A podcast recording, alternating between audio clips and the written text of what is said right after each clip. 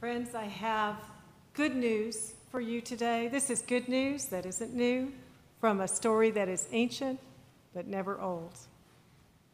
I invite you now to lean in and listen well and listen carefully to these words from Holy Scripture from the book of Ruth, chapter 1. In the days when the judges ruled, there was a famine in the land. So a man from Bethlehem in Judah, together with his wife and their two sons, went to live for a while in the country of Moab. The name of the man was Elimelech, the name of his wife was Naomi, and the names of their two sons were Mahlon and Chilion. They were Ephrathites from Bethlehem in Judah, and they went to live in Moab. Now, Elimelech, Naomi's husband, died, and Naomi was left with her two sons. They married Moabite women one was named Orpah, the other was Ruth. After they'd been living there about 10 years, both Mahlon and Chilion also died, and Naomi was left without her two sons and her husband. When Naomi heard in Moab that the Lord had come to the aid of his people back in Judah by providing food for them, she and her daughters in law prepared to leave Moab and return home from there.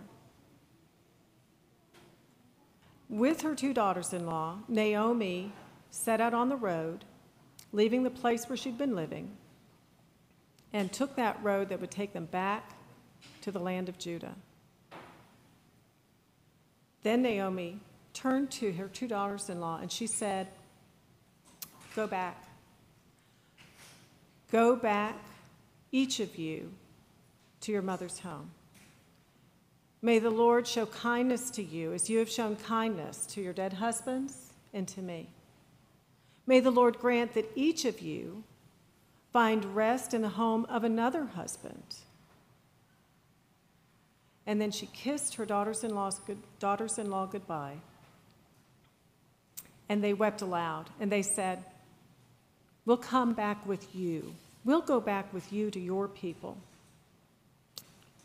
But Naomi said, Return home, my daughters. Why would you come with me?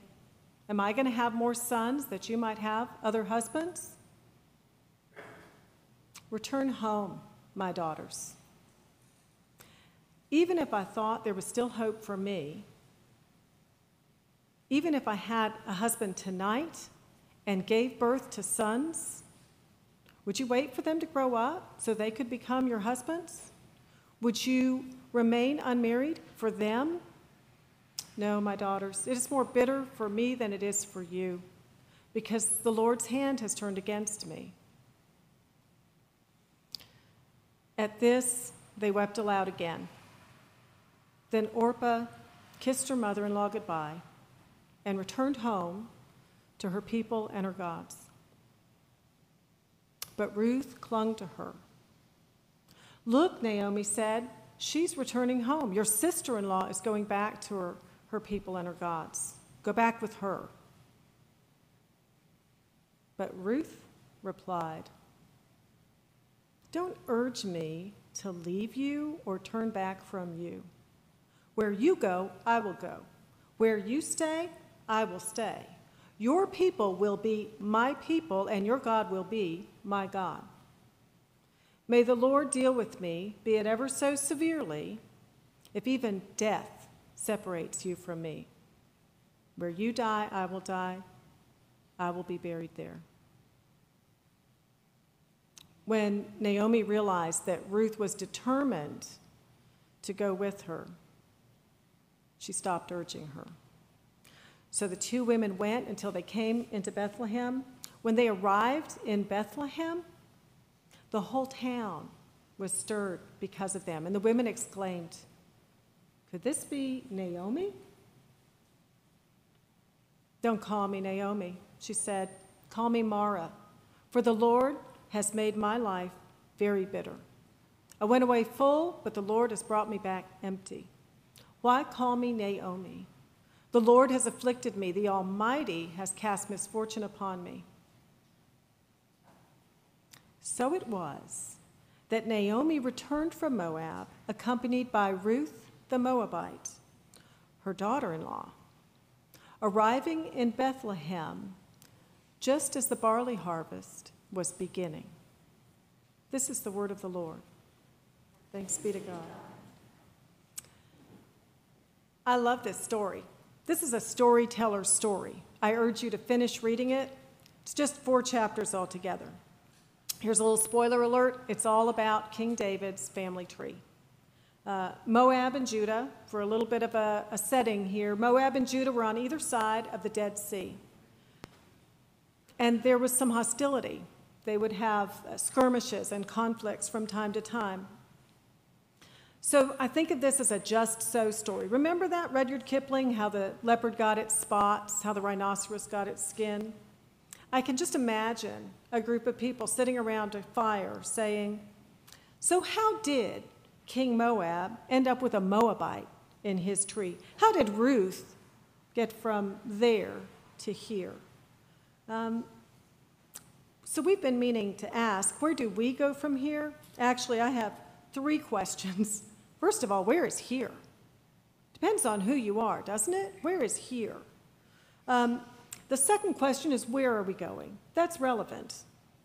But also, how are we going there? So, first, the where is here. For Naomi, here in Moab was a desolate place. It was a place of loss and grief. It was a dead end, literally. She and her family had left home, escaping famine. She left her extended family and community. All that was left behind to find a way to live during an extreme time. For at least 10 years, she lived in a foreign land. All who had come with her from Judah died. She was left alone. She was in exile.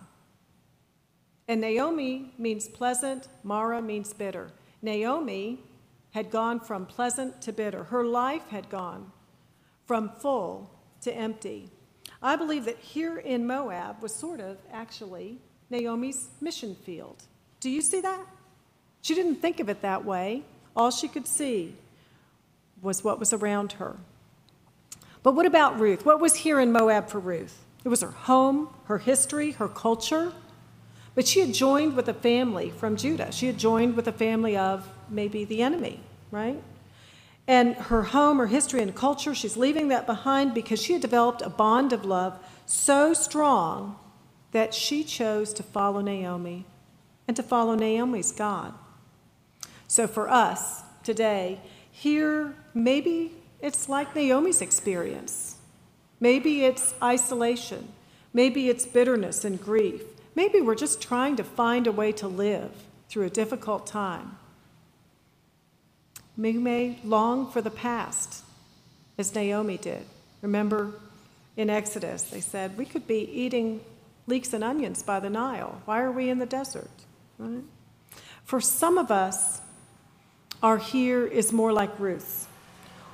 In our physically distant but socially close community of faith, we've seen how God can transform relationships, even in the most difficult of circumstances, even in the midst of grief. That God can create bonds between people who are very different. I can just picture this confrontation on the road. Can you, between Naomi and Ruth? And Naomi, downcast. She was all bitterness and grief, weighed down, burdened. And there's sassy Ruth. Mm-mm, you're not going without me. I'm going with you. I am like glue stuck to you, woman. Now that's a true bond of love. I want you to notice that Ruth doesn't say, and we're going to agree on everything. Did you notice that? There was no, we're going to we're going to be together because we agree. It's because we love. It's because we love one another. So the three questions where is here? Second question is where are we going? And then how are we going is the third. So, where was Naomi going? She was following where God called her, but she didn't even know it. She was going where God had come to the aid of God's people.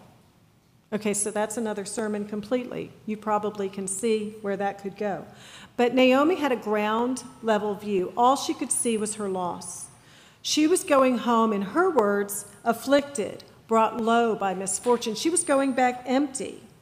So, in those days, and you may already know this, in those days, a woman's life was her men, her father, her brother, her children, actually her sons, right? Her husband. She went full of all that made a woman's life meaningful in that time, and she came back empty. When she was packing to leave, she wasn't packing those husbands and those relationships with men. She was taking back Ruth. So, as she told the women in Bethlehem, her life had gone from Naomi to Mara. Now, the people in the time of David, when this was written down, they had a different view, didn't they? They knew that eventually, sorry for the spoiler, that Ruth, this Moabite woman who had been gathered in by Naomi, that Ruth would become the great King David's great grandma. Do you see that? Not a ground level view, but a God's eye view. And for you and I, that means the message of redemption, the love of Christ, the sacrifice of Jesus on the cross, the resurrection of Christ, is for all nations, even us Gentiles, for all nations, whoever we are. With our New Testament view, we see that Naomi didn't come back empty but full of the promise of God's work of redemption. And Ruth is a foreshadowing, a hint to come of God's grace which transcends all borders and barriers. So, where was Naomi going when she left Moab? She was actually going where God called her. Where was Ruth going? Ruth was going wherever Naomi went, right? She says, Where you go, I'm going to go.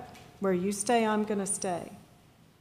So, where are we going? We've thought about where we are now. Where is our here? Where are we going?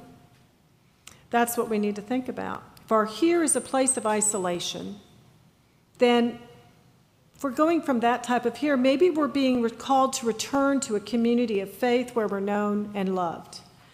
Maybe we're being called to be back in a community where we can be received and embraced in all honesty, regardless of how we're feeling. It's occurred to me recently that in the church we say, Come as you are. And we're usually thinking about clothes, aren't we? We're saying, Just come as you are. It's all right. What if come as you are? Maybe we're doing something deeper. Maybe it's come in your unbelief as well as your belief. What if it's come in your grief as well as your joy? What if it's come in your worshipful attitude as well as your bitterness? Come with your faith and your doubt. What if come as you are really means come as you are? So, for some of us, church is a place to find that healing and encouraging that comes from being in community, but the church is always more than that. Um, it's apostolic. That term has nothing to do with what you're wearing. That term means sent out. It means sent out. We got our marching orders from Jesus in Matthew 28 go into all the nations and make disciples, right?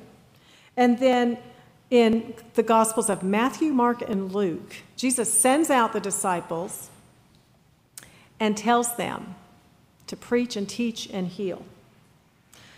So, in a sense, the church is kind of a filling station.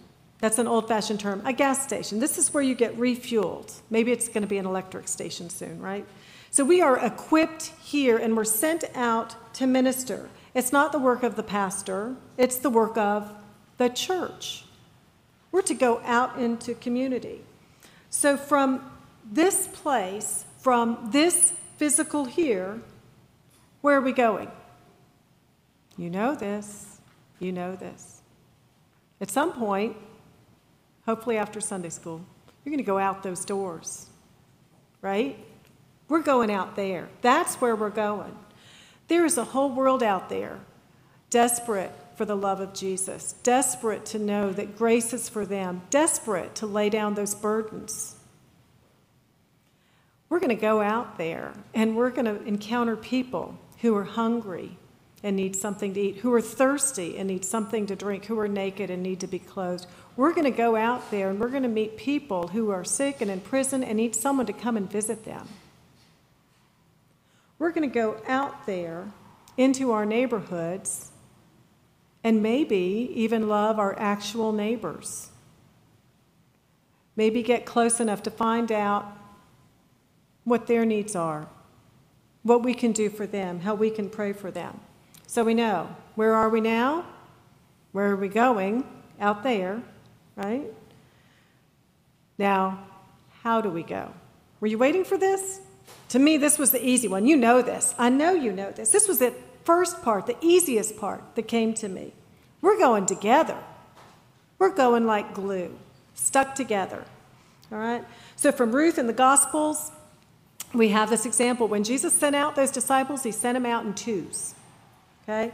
We need to buddy up. It's all about the buddy system, folks. We need to ask for people to pray for us and with us when we go to work, when we go into a difficult situation. All right? And we're going to go in love. That's how we're going to go. We're going to open our hearts to our people, to our people here, because we're asking for prayer, to the people there, because we want them to see what God has done in our lives. So you and I, with our ground level view, have no idea how God is going to use those we gather in. We're going to go in confidence in God's sovereign plan, not necessarily in ourselves, because even in the worst circumstances, even in grief and loss, God can make all those circumstances come together somehow for good. We're going to go in honesty.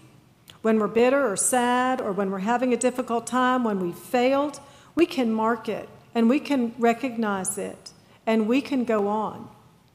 Naomi was convinced that her losses had actually changed her identity, changed who she was. But in the end, well, there is the rest of the story. I'm going to let you find that for yourselves.